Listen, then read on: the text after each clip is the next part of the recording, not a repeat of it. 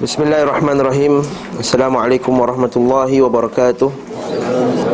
Alhamdulillahi rabbil alamin, wassalatu wassalamu ala asyrafil anbiya wal mursalin wa ala alihi wa sahbihi ajma'in. Amma ba'du. Sambung pengajian kitab Zadul Ma'ad karangan Ibn Qayyim al-Jauziyah pada muka surat 78.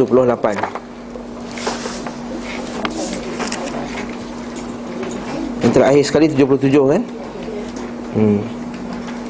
77. Ha? Itu cetakan lain. Pasal lah. Ada tulis pasal lah kat situ. Ada. Yang lama punya ada. Ada. Okey, itu terakhir.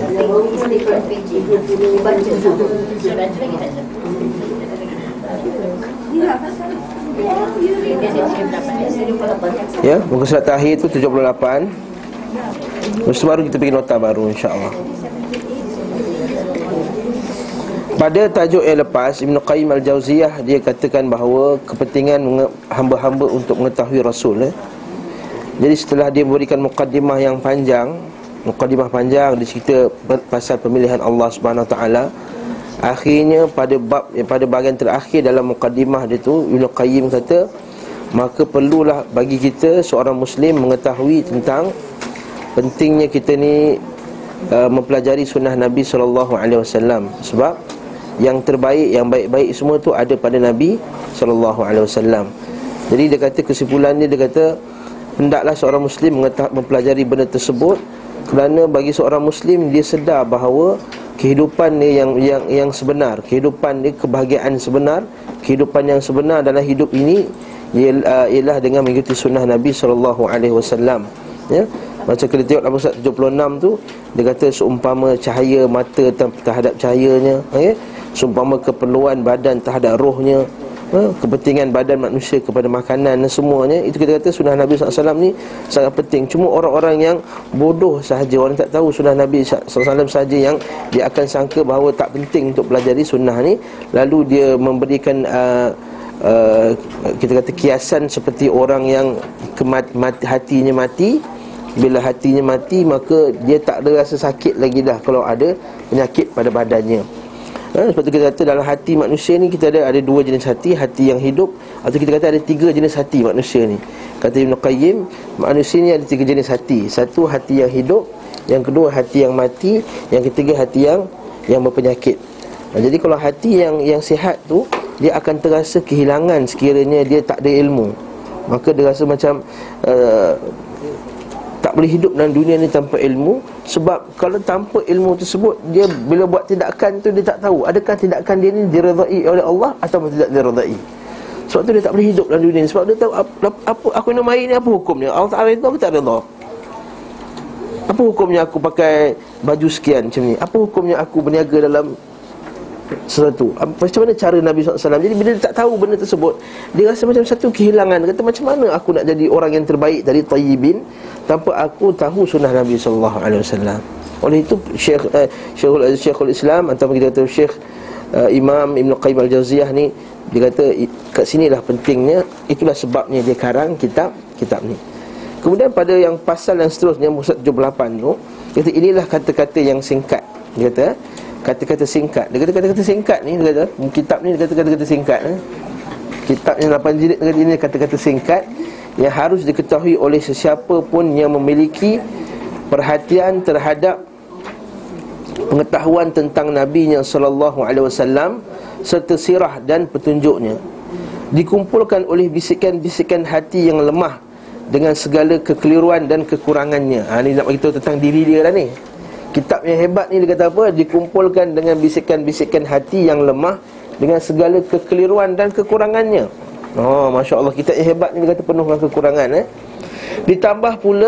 Ditambah lagi persiapan yang minimum yang tidak dapat membuat pintu-pintu tertutup tidak diperebutkan oleh orang-orang berlumba. Maksudnya dia seolah kata kitab ni tak ada hebat mana, dia kata.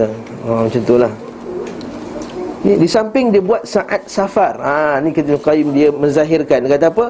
Buku ini dikarang ketika dia dalam perjalanan nak pergi haji. Dia nak pergi haji, jadi dia karang kitab ni, bukan seketika bermukim. Maksudnya bila dia musafir, dia tak ada rujukan, dia tak bawa kitab-kitab. Bila tak bawa kitab-kitab, maka dia apa yang berdasarkan hafazan dia sahaja. Ya, itu kita kata kat sini, kita perhatikan bahawa betapa kuatnya hafazan Ibn Qayyim ni. Dengan hafazan dia, dia boleh karang 8 jilid kitab. Kalau bahasa Arabnya 8 jilid. Dan yang canggih lagi, hebatnya lagi kitab Ibn Qayyim ni, kalau kita perhatikan pada setiap ayat tu, semua ada dalil. Setiap perkataan dia tu. Lepas tu kita tengok bawah kitab tu kan ada nota kaki tu. Nota kaki ni penuh dengan hadis-hadis Nabi SAW, menunjukkan betapa Ibn Qayyim ni menguasai hadis Nabi SAW. Sementara hati di setiap lembah ada cabang, tekad telah terpencar ke segala penjuru. Maksudnya apa? Kalau kita baca nota bawah ni, maksudnya berjalan sana sini, berjalan sana sini. Maksudnya kepala tak boleh fokus sebenarnya. Dalam keadaan tak fokus tu, dia boleh karang kitab ni. Sementara kitab tidak ada, maknanya kitab rujukan tidak ada. Barang siapa membuka bab ilmu untuk mengingatinya, nescaya ia hilang dan tak pernah ada. Maksudnya apa? Maksudnya kalau orang itu dia tak nak ingat ilmu, maka ilmu tu akan hilang. Sebab itulah para ulama dulu sangat-sangat mementingkan kita ni menghafaz dalil. Budaya pendidikan sekarang ni, dia tak nak budak-budak hafaz. Kita faham cukup. Kalau kita tengok budaya ulama' dahulu, memang dia minta kita menghafaz. Alhamdulillah, di setengah-setengah negara Islam, budaya ni masih lagi dikekalkan. Seperti Arab Saudi, Yaman, Jordan, Mesir. Anak-anak menghafaz Al-Quran semenjak kecil. Kemudian menghafaz hadis-hadis Nabi semenjak kecil. Bahkan menghafaz kitab-kitab. Kalau di Saudi, setiap kali musim-musim panas, dia akan program menghafal kitab selama 1 bulan, 2 bulan. Jadi apa dah kadang-kadang kitab-kitab contohnya Akidah Wasatiyah, Usul Sahasah, kitab-kitab yang kecil dan kitab yang besar pun dihafaz. Dihafaz matannya, dihafal kitab tu satu persatu, setiap perkataan tu dihafal. Jadi kenapa orang kata kenapa nak hafal kitab? Penting kita faham saja. Kerana dengan tanpa kitabnya, siapa yang menghafal matan, kita siapa yang menghafal mutun, hadzal funun, siapa menghafal matan-matan ilmu ni, maka dia akan menguasai ilmu tersebut. Lepas tu para ulama' dahulu, bila tak ada kitab, dia boleh beri fatwa dengan dalil, dengan nasnya. Bila orang tak hafal dalil, tak hafal nas, bila orang tanya apa hukumnya, harus. Apa dalilnya? Nak dalil pergi mesti, dia kata. Dia marah balik, ustaz tu marah balik ke anak murid dia. Bila anak murid dia minta dalil, sebab ustaz tu tak hafal sebenarnya. Jadi bila tak hafal dalil, maka kita akan lihat banyak pendapat-pendapat, fatwa-fatwa yang jauh daripada petunjuk Nabi SAW. Sebab dia berdasarkan kefahaman semata-mata. Sedangkan pada hadis Nabi tu, kalau kita tengok setiap ayat dalam hadis Nabi, setiap perkataan tu ada hujah sebenarnya. Bayangkan hadis Nabi, innamal a'malu binniyat, pendek, innamal a'malu binniyat saja. Atau hadis la darar wala dirar, tidak ada mudarat dan tidak boleh memudaratkan orang lain. Hadis tu dihuraikan oleh para ulama' dengan berkitab-kitab, berjilid-jilid. Kerana apa? Kerana padanya ada ilmu yang mendalam. Tapi kalau orang tak hafal, macam mana? Suatu Nabi SAW pernah sekali satu puak Bani Qais daripada Bahrain datang jumpa Nabi SAW nak mengaji. Bila Nabi ajar dia, dia kata, ya Rasulullah, kami tak dapat datang ke Madinah ni melainkan pada musim bulan-bulan yang haram kerana ada puak mudar. Buat mudar ni selalu rompak orang, selalu bunuh orang. Jadi kami tak datang melainkan pada bulan yang haram ni. Jadi kami datang untuk mengaji. Nabi kata, ahlan li talibil ilm, selamat datang kepada penuntut ilmu. Ghaira khazaya wala nadama, kamu tidak akan menyesal dan kamu tidak akan terasa terhina dengan datangnya mengajinya. Jadi aku kata, sungguhnya Allah Ta'ala telah menyuruh kamu 4 perkara dan mengharamkan kamu 4 perkara. Allah Ta'ala menyuruh kamu agar beriman kepada Allah. Kamu tahukah apa itu beriman kepada Allah? Iaitu menyembah Allah, mentauhidkan Allah, tidak akan mensyirikkannya dengan sesiapa, mendirikan salat, menunaikan zakat, dan menyambung silaturahim, berpuasa bulan Ramadan dan menyambung silaturahim. Kemudian Allah Ta'ala telah melarang kamu 4 perkara, iaitu daripada minum daripada 4 jenis bekas, al-hantam, berdubak, wanakir, muzaffat. Ini nama bekas-bekas yang pada orang-orang Arab dahulu, dia akan simpan air buahan dalam bekas tersebut, sehingga kan rasanya berubah dan jadi macam air arak, macam tuak. Jadi Nabi larang benda ni. Kemudian apa Nabi kata apa?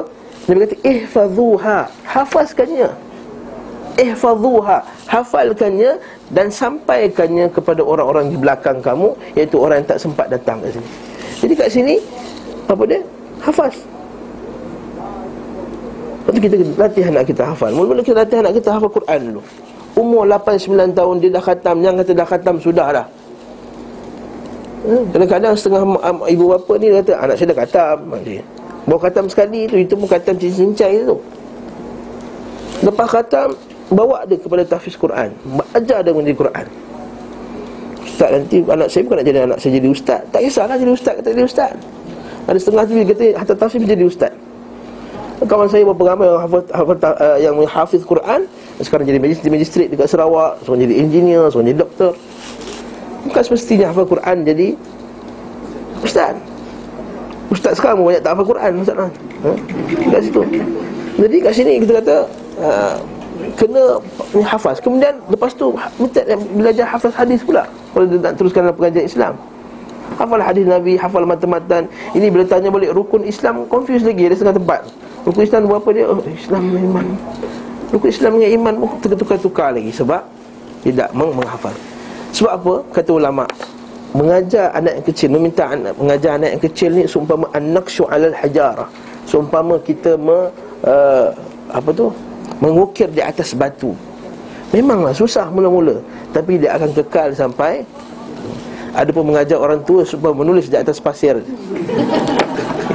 Di atas pasir. Semua faham. Tapi nanti hilang. Tapi memang susah sikit untuk anak muda. Jadi macam anak muda macam berapa umur sekarang? 16, Masya Allah. Banyak lagi masa untuk hafal Quran, hafal hadis Nabi. Imam Ahmad rahimahullahu ta'ala, Imam Nawawi rahimahullah, dia start mengaji serius umur 18. Maksudnya lagi lambat.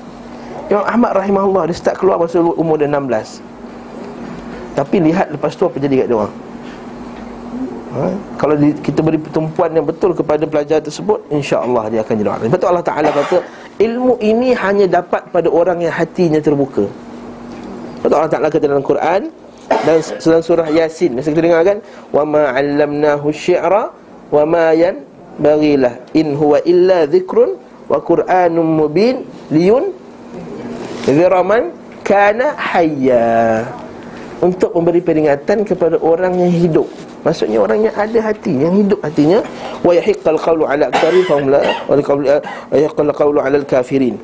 Kata Ibn Katsir, innama yuntafa'u, sesungguhnya orang yang mendapat manfaat daripada Quran dan sunnah ini, man huwa hayyul qalbi wa mustanirul basirah, iaitu orang yang hatinya hidup, wa mustanirul basirah, pandangan yang betul-betul nak mengaji. Ini sama dengan macam Allah Ta'ala sebut dalam ayat yang lain, inna fi dhalika la dhikra, sesungguhnya pada Quran ini akan jadi peringatan kepada siapa? Liman kana lahu qalbun, nombor satu orang yang ada hati. Liman kana lahu qalbun au alqasam'a, dan memberi pendengaran, wa huwa syahid, yang ketiga dia menyaksikan. Ada tiga syarat untuk ilmu. Betul-betul dapat menyerap ilmu tadi. Nombor satu, qalbun, hati. Yang kedua, al-qasama, memberikan pendengaran yang serius. Yang ketiga, wa huwa syahid, dan dia menyaksikan benda tersebut. Sebab itulah kata Ibn Qayyim tadi, ini hanya akan terdapat bagi orang yang ada hati tadi, orang yang memperhatikan. Alhamdulillah, insya-Allah hari ini kita masuklah ke dalam bab yang sebab kitab ini dikarang, iaitu berkenaan dengan sunnah Nabi sallallahu alaihi wasallam dan sirahnya. Maka kita start dengan bab tentang nasab Nabi sallallahu alaihi wasallam.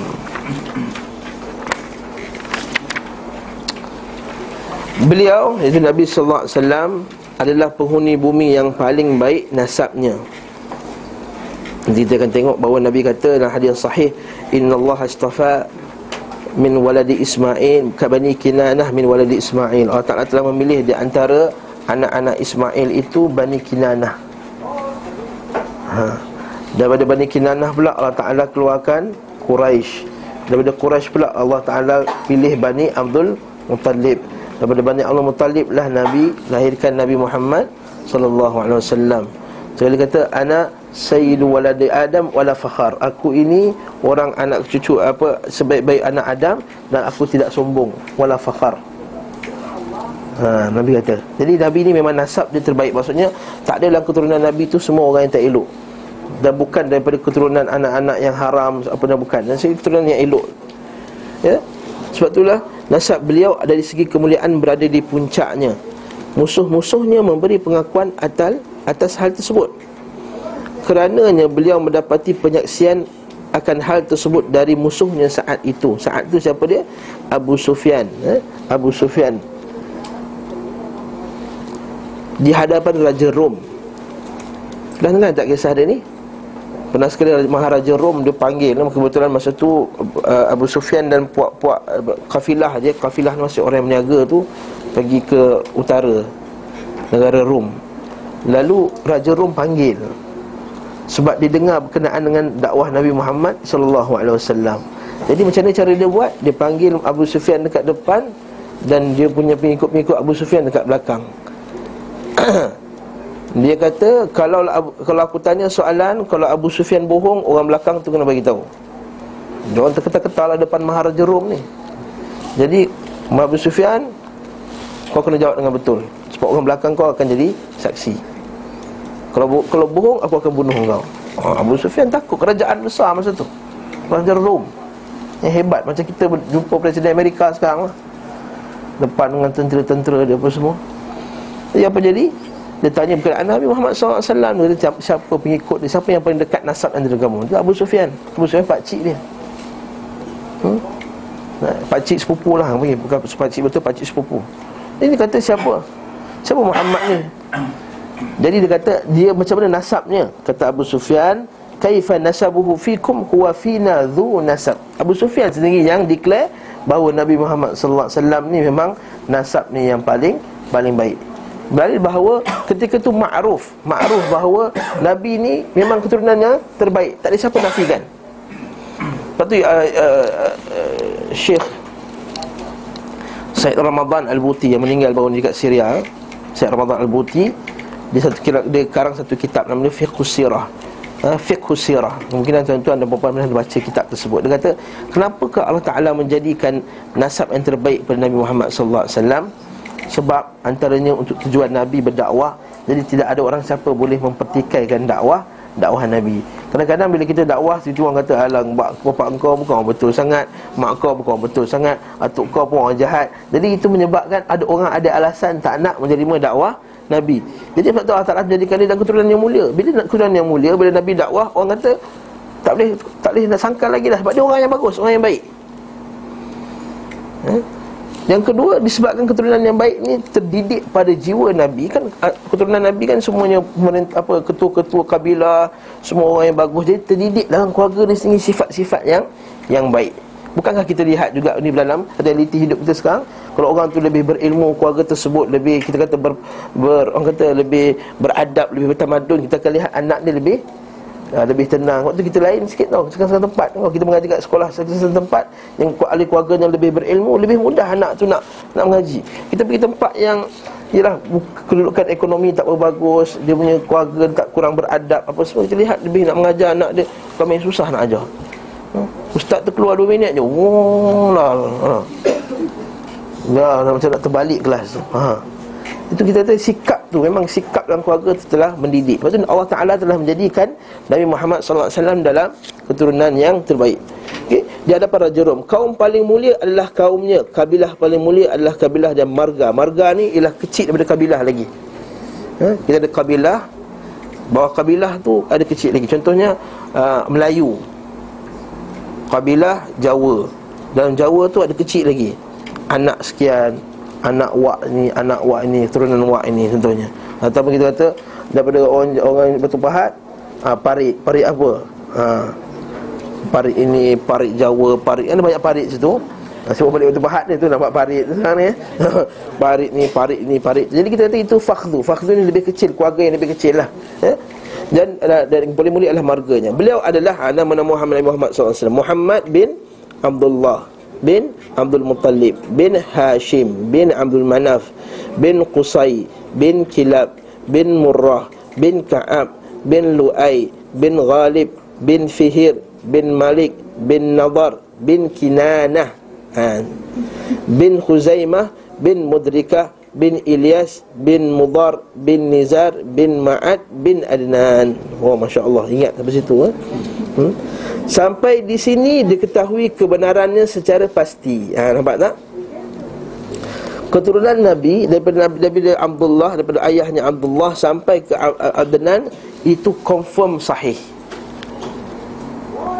Okey, disepakati antara pakar nasab, tidak ada perselisihannya sama sekali.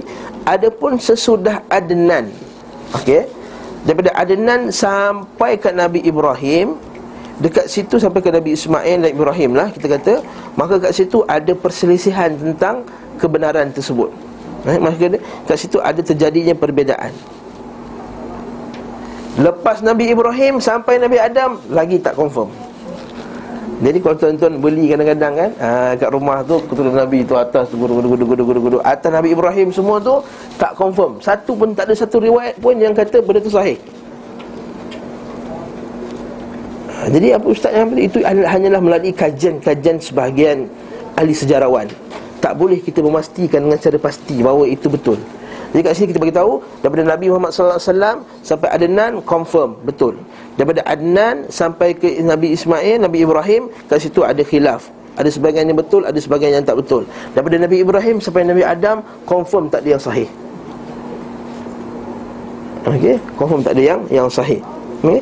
Namun pakar nasab tidak berbeza pendapat, tapi tak berbeza pendapat bahawa Adnan daripada keturunan Nabi Ismail AS, sedangkan Ismail adalah sang sembelihan. Maksudnya yang az-zabih, bahasa Arab panggil apa? Az-zabih. Sebab tu dia kata az-zabih, yang disembelih, az-zabih. Lepas tu Nabi kata dalam hadis yang sahih, Nabi kata ada hadis dhaif, dia kata ana ibnu az-zabihaini, aku ini anak dua orang yang disembelih. Siapa dua orang tu? Siapa dua orang? Satu Nabi Ismail, lagi seorang siapa? Ishaq bukan. Kejap lagi kita akan baca. Kejap lagi kita akan baca bahawa Ibn Qayyim dia tolak pendapat yang mengatakan Ishaq tu disembelih. Siapa lagi seorang lagi? Kuis ni dapat air satu Al-Fonte. Air Al-Fonte ni mahal tau. Sebenarnya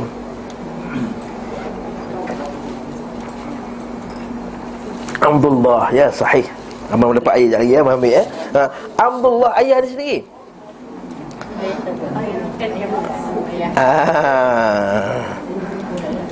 Ayah Nabi sendiri, Abdullah, disembelih. Tak jadilah macam Nabi Ismail juga. Nabi Ismail jadi tak sembelihannya? Tak jadi. Abdullah jadi tak? Abdullah apa kisah dia, tahu kisah dia kan? Tak tahu kisah dia. Okey, tak tahu saya cerita. Apa cerita Muhammad Sila? Kalau dia orang pergi bilik nasib. Kalau lepas tu kena apa? Okey, tak. Okay. Cerita dah hampir betul lah tu, tapi ada cerita dia macam ni. Atuk Nabi SAW Abdul Muttalib dia mimpi ditunjukkan satu tempat di mana telaga Zamzam ada. Lalu pagi esoknya dia beritahu pada kaum dia, telaga Zamzam kat sini. Jadi mereka pun berusaha untuk koreknya. Bila usaha untuk koreknya, dia kata Abdul Muttalib yang paling layak untuk, sebab dia mimpi. Jadi puak-puak lain tak puas hati, mana boleh Abdul Muttalib je. Dia daripada Quraisy, macam mana yang lain? Bani Bakar, Bani Sa'ad, Bani Asad, apa semua ni tak puas hati lah, sebab dan kabilah-kabilah ni nak dapat kemuliaan daripada mengorek telaga Zamzam tersebut. Akhirnya apa yang orang buat keputusan dia? Dia kata mari kita mesyuarat, kita letakkan keputusan ni kepada Tok Bomoh. Tu Tok Bomoh tu. Siapa jumpa Tok Bomoh macam bangai orang Quraisy kat sini. Jadi kata kita biar Tok Bomoh yang buat keputusan, tukang tilik. Akhirnya dia bernazar. Abdul Muttalib nazar, Kalaulah dia bernazar, kalaulah Tok Bomoh tu pilih aku, maka anakku yang ke-10 aku akan sembelih.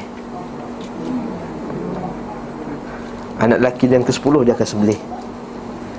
Ini Arabnya menazar kan, gila-gila punya nazar. Sembelih anak apa semua.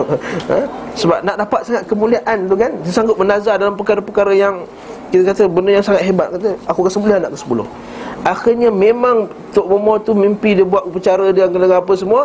Memang dia pun dapat ilham bahawa daripada syaitan ataupun daripada Allah Ta'ala sendiri. Maksudnya yang dipilih tu ialah Abdul Muttalib. Jadi dia pun nak sembelih anak dia yang ke-10. Kebetulan anak ke-10 dia ialah Abdullah. Jadi bila tengok Abdullah ni semua sayang, pakcik-pakcik dia semua sayang. Dia kata takkanlah nak bunuh Abdullah ni, kesianlah apa semua, sayang budak ni. Anak paling kecil kan, kesianlah nak bunuh, paling bongsu, anak lelaki paling bongsu. Akhirnya sekali lagi jumpa tok bomoh, sekali lagi tukang tilik. Tukang tilik kata kita buat macam ni. Kita kata kita ambil satu bekas, kita tulis satu kayu unta, satu kayu ialah Abdullah. Koncang-koncang, kalau keluar Abdullah kena 10 ekor unta. Kena goncang sampai keluar unta. Sampai keluar unta. Jadi goncang-goncang keluar Abdullah 10. Goncang-goncang keluar Abdullah 20. Goncang-goncang keluar Abdullah 30. Goncang sampai cukup 100. Barulah keluar unta. Atas dasar itulah hukum tersebut, hukum diat. Diat tahu diat tak? Hukum tebus bunuh 100 ekor unta. 100 ekor unta. Untuk hamba separuh daripadanya 50. Kat situ itu kata disembelih tadi. Lepas tu Nabi kata anak ibnu al-dhabihaini, aku ni anak dua yang disembelih. Tapi sebenarnya hadis tu daif. Tapi makna dia sahih. Hadis tu daif, lemah. Tapi maknanya sahih. Okey, situ cerita dia. Jadi kat tu sebab tu Nabi kata anak yang disembelih. Inilah menurut pendapat yang benar di kalangan para sahabat, tabi'in dan sesudah mereka. Jadi ada yang kata tadi Ishaq juga disembelih. Benar ke ini? Okey. Kebatilan pendapat mengatakan bahawa yang akan disembelih adalah Ishaq. Adapun pendapat yang mengatakan bahawa yang akan disembelih adalah Ishaq, batil ditinjau daripada 20 sisi. Masya-Allah. 20 dalil kata batil. Sebab orang Yahudi dia declare, kejap kita akan tengok Aku mendengar Syekhul Islam Ibn Taymiyah rahimahullah. Ini guru Ibn Qayyim yang paling disayang, Ibn Taymiyah rahimahullah. Semoga Allah Ta'ala mensucikan rohnya. Berkata, pendapat ini sesungguhnya disadur dari ahli kitab yang mengatakan Ishaq juga disembelih. Pendapat ini, padahal pendapat ini sendiri batil berdasarkan penyataan tekstual kitab mereka. Sebab dalam kitab itu dikatakan sesungguhnya Allah memerintahkan Ibrahim untuk menyembelih puteranya, anak sulungnya. Menyembelih anak sulungnya. Dalam lafaz lain, putera satu-satunya. Maksudnya apa? Siapa yang keluar dulu? Nabi Ibrahim, Nabi Ismail ke Nabi Ishaq? Betul ke confirm? Apa dalil yang kata Ismail keluar dulu daripada Ishaq? Kalau siapa dah baca dapat jawapan lah. Tapi kalau siapa tak baca lagi kita tak tengok, nak uji. Apa dalil mengatakan bahawa Ismail sebelum Ishaq? Sebab Sarah tu mandul dan dia benarkan Nabi Ibrahim kahwin dengan Hajar. Bukan dibenarkan ya. Dia tak benarkan, dia tak minta izin pun Nabi Ibrahim. Itu silap faham. Nabi Ibrahim memang nak. Dan itu sebenarnya Hajar bukan isteri hamba. Hajar bukan isteri. Hajar ialah hamba. Ya, hamba kan Islam boleh hukumnya. Boleh dapat anak tu anak dia bagi umul walad. Islam boleh, jangan pandang kan ustaz. Islam boleh, hukum tu boleh macam isteri. Ustaz, anak Nabi yang lelaki tu adakah daripada isteri atau daripada anak Nabi mana? Nabi Muhammad sallallahu alaihi wasallam. Ada yang daripada isteri dia Mariah, ada yang daripada yang bukan apa, semua daripada isterinya. Tapi satu ni Mariah Ibrahim. Ini kita akan tengok nanti bila Ibrahim meninggal nanti insya-Allah. Tapi kita patah balik isu tadi. Jadi isteri anak yang pertama confirmlah Ismail. Dalilnya ialah kan Nabi pergi ke Mekah tu, Nabi Ibrahim pergi Mekah. Kan tinggalkan itu. Kan jadi jealous, sebab jealous tu dah dia suruh tinggalkan kat situ. Kena jauh-jauh tak duduk dekat-dekat. Kalau dekat-dekat nanti berperang. Dia tu dah dia suruh hantar. Allah Ta'ala yang suruh hantar. Biwadin ghairi dzi zar'in. Tapi sama lagi cerita ni insya-Allah. Jadi sementara ahli kitab bersama kaum muslimin tidak ragu lagi bahawa Ismail adalah anak pertama Ibrahim. Perkara yang telah memperdayakan orang berpendapat bahawa Ishaq adalah sang sembelihan disebabkan dalam kitab Taurat ada berada di tangan mereka disebutkan sembelihlah anakmu Ishaq dalam kitab Taurat. Ibnu Taymiyah melanjutkan, tapi tambahan ini adalah hasil perombakan, tahrif dan kedustaan mereka. Kan kita tahu kitab Taurat itu telah diubah sebab bertentangan dengan penyataan sembelihlah anak sulungmu. Dan kitab Taurat juga disebut anak sulungmu dan putera tunggalmu. Akan tetapi orang-orang Yahudi iri hati terhadap keturunan Ismail dengan kemuliaan itu. Ialah sebab kalau dapat keturunan Nabi Ibrahim dengan Ismail, memang hebatlah. dengan segala kemuliaan yang ada pada Nabi Ibrahim. Dalam Quran banyak cerita pasal Nabi Ibrahim. Dalam Bible juga banyak cerita pasal Nabi Ibrahim. Hebatnya Nabi Ibrahim ni. Jadi dia nakkan kemuliaan dapat daripada Nabi Ibrahim. Jadi dia tak perhati. Dia kata bukan Ismail yang kena sebelih, Ishaq yang kena sebelih. Lalu dia ubah Quran, dia ubah Bible. Manusia ni kalau dia ubah macam mana, akhirnya dia kantoi juga. Betul tak? Manusia ni macam mana dia ubah, dia ubah ini, dia ubah itu, dia akan kantoi juga. Akhirnya dia akan tertangkap juga penipuan mereka. Alhamdulillah ulama-ulama kita mesti Ibn Taymiyah ni dia kaji kitab Bible. Bukan sekadar kaji Quran, hadis apa semua, dia kaji juga kitab Bible. Lepas kita kata, orang yang nak kaji kitab Bible ni kena mengaji Quran dengan hadis dulu. Kadang-kadang anak muda kita ni semangat nak belajar apa comparative religion, Quran dan Sunnah tak kuasai lagi. Dia suka belajar pasal Bible, pasal ni. Jadi akidah dia yang sebenar tak kuat lagi, dia nak mengaji kitab tu. Kadang-kadang dia berhujah, Ibn Taymiyah mengaji kitab Bible. Kita Ibn Taymiyah mengaji kitab Bible setelah dia menguasai Quran dan Sunnah. Okey? Tempat cerita lain tu patah balik. Akan tetapi orang Yahudi ini terlihat tidak kepada Ismail dengan kemuliaan itu, mereka pun menginginkannya untuk mereka atau diseret untuk mereka serta menguasainya sendiri tanpa menyertakan bangsa Arab. Maksudnya dia nak dapat keturunan Ismail tadi, Nabi Ibrahim. Namun Allah SWT tidak mahu kecuali menempatkan keutamaan kepada yang dia berhak. Ini patah balik pada mukadimah kita. Allah Ta'ala tidak mahu kecuali menempatkan keutamaan kepada yang berhak. Ini ikhtiar tu kita bincang dulu. Bagaimana mungkin bisa dikatakan bahawa yang disembelih itu Ishak, sementara Allah SWT telah memberi khabar gembira kepada ibu Ishak tentang kelahiran Ishak dan anak dari Ishak yang bernama Ya'kob. Apa maksud dia? Allah Ta'ala beritahu kepada ibu Ishak, wahai Ishak, wahai ibu Ishak, kamu nanti akan dapat anak nama Ishak, dan anak kamu Ishak ni akan dapat anak nama Ya'kob. Macam mana dia boleh beritahu yang dia akan dapat cucu nama Ya'kob, tapi sebelum tu dia suruh sembelih pula? Dalil bahawa yang disembelih itu bukan Ishak. Faham tak cerita ni? Macam dia kata tuan akan dapat anak tuan akan dapat nama cucu, akan dapat cucu sekian dan sekian, tapi kita kata sembelih dia. Macam nak dapat cucu kalau kena sembelih masa kecil? Dalil bahawa benda itu tak betul. So, tentang kelahiran Ishak dan anak dari Ishak yang bernama Ya'kob, Allah SWT berfirman mengisahkan malaikatnya bahawa mereka datang kepada Nabi Ibrahim. Pernah dengar kisah tu kan? Dalam surah Zariyat ada sebut, bila datang dua orang malaikat datang jumpa Nabi Ibrahim, ziarah Nabi. Innakum qaumun munkarun, mai datang sini. Tapi Nabi Ibrahim ni, dia ni Nabi, dia lain tetamu dengan baik. Dia pun datang ijlan, bawakan kambing, tapi tak makan. Fa'aujasa minhum khifah, maka takut.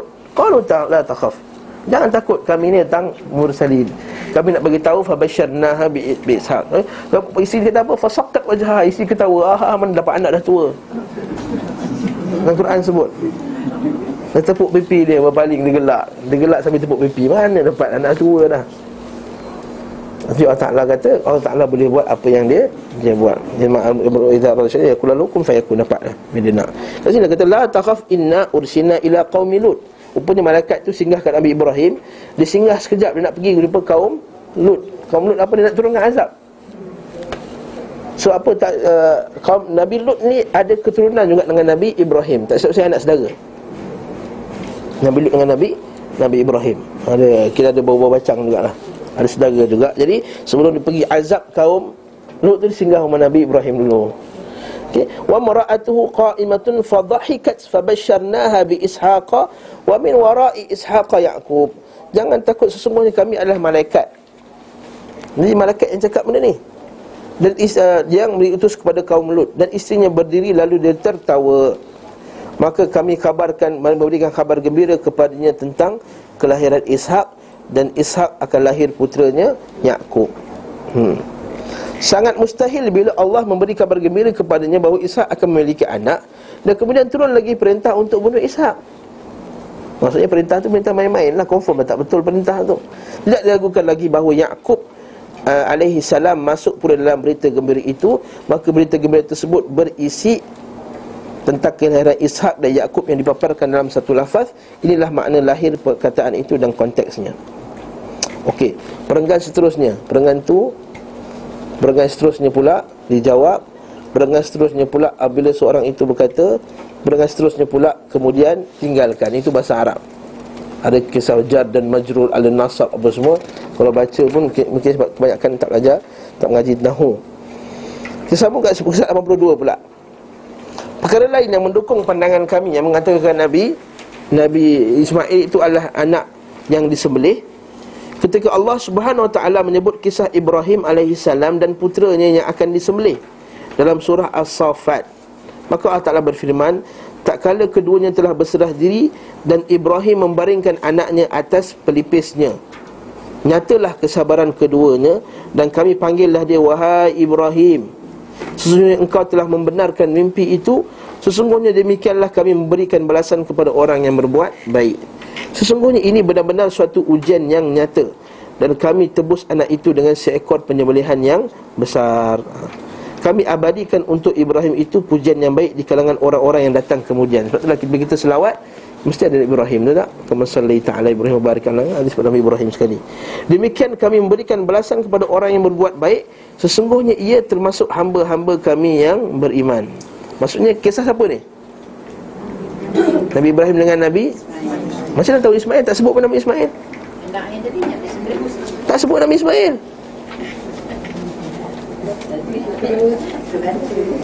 Tak sebut nama Ismail pun, kata anaknya. Dia kena jawab lepas tu ayat kemudian. Kemudian Allah Ta'ala berfirman, wa basyarnahu bi Ishaq, dan kami bagi berita gembira kemudian. Dan kami bagi berita gembira tentang Ishaq sebagai seorang Nabi yang termasuk orang saleh. Nampak tak? Lepas cerita balas-balas, kemudian kata kami bagi berita gembira tentang Ishaq. Maksudnya apa? Ishaq, kemudian lah. Lepas dah cerita apa semua sembelih, rupanya kemudian lepas berita pelakunya peristiwa tadi, penyembelihan tadi, kami bagi berita gembira tentang Ishaq. Maka dalil bahawa Ishaq datang selepas Ismail. Kat sini juga pengajaran yang indirect lah bagi seorang isteri yang tak mampu untuk melahirkan anak. Kadang-kadang dia bagi peluang kepada suaminya untuk kahwin satu lagi, dapat anak satu lagi, insya-Allah Taala mungkin bagi dia juga. Apa tu lah kadang-kadang ni cerita je. Ustaz ni kan kelas ni banyak perempuan.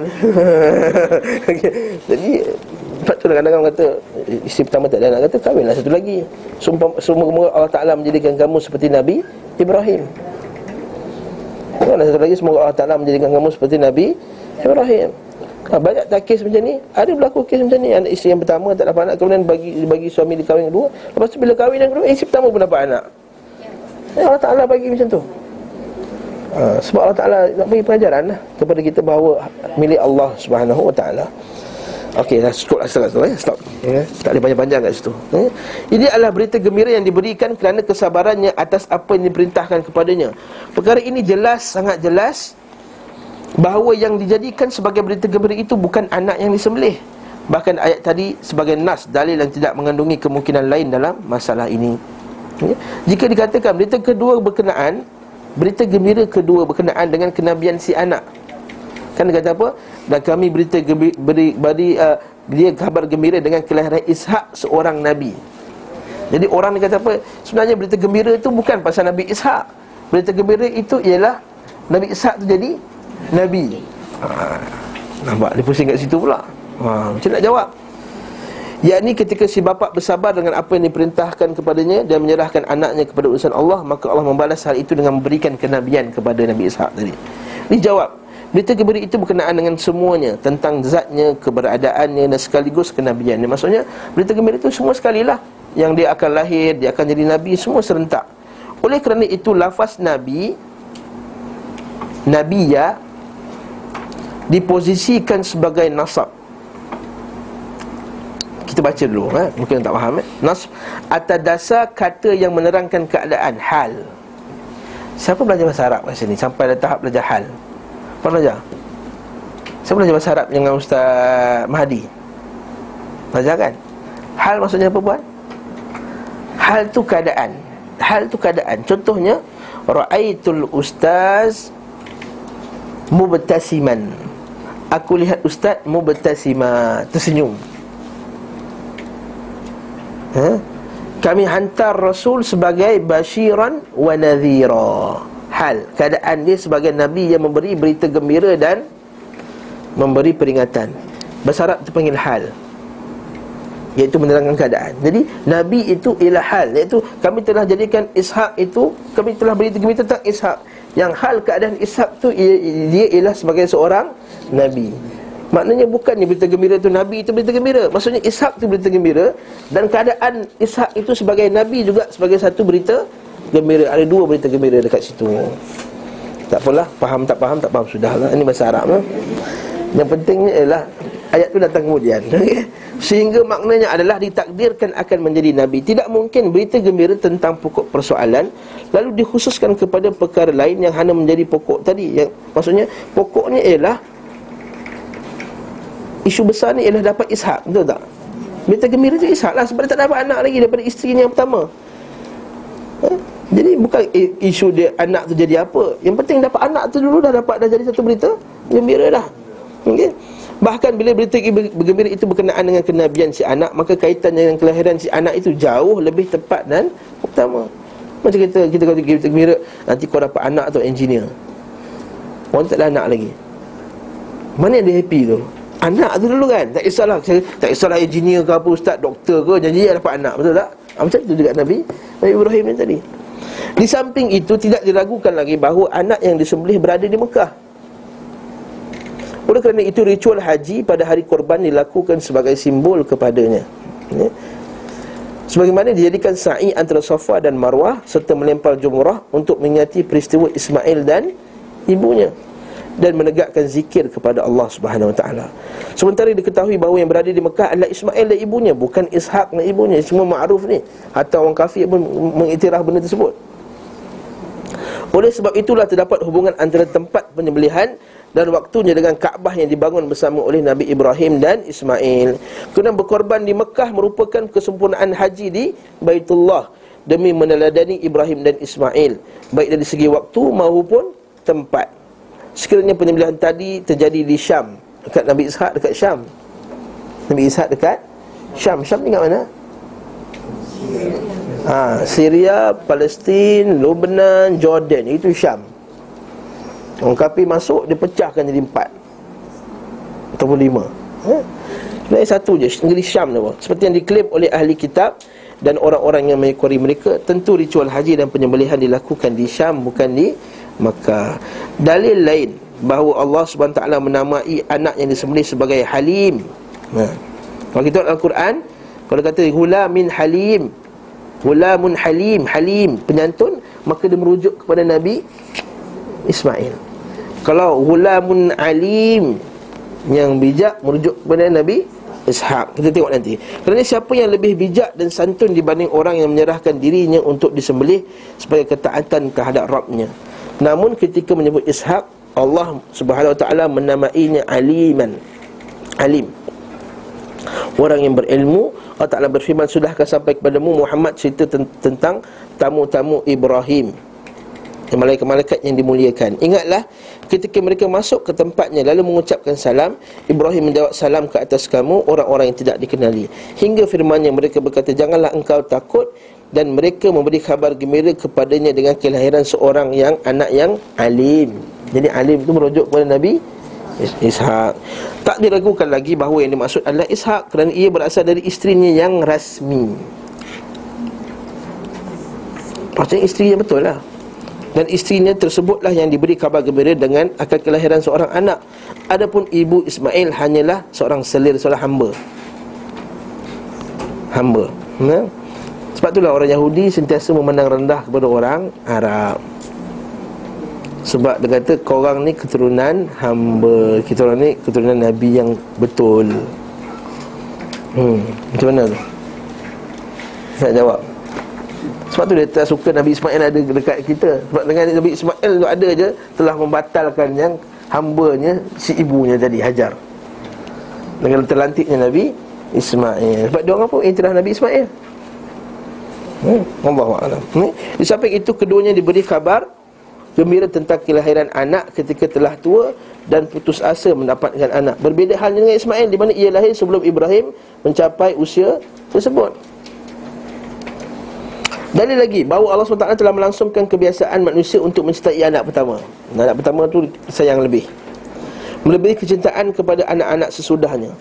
Ibrahim AS ketika memohon anak kepada Rabbnya, lalu permohonannya dikabulkan dan dia diberi anak, maka sebahagian hatinya terpaut kepada anak kecintaannya. Maksudnya, kita tak ada anak, dia dapat anak.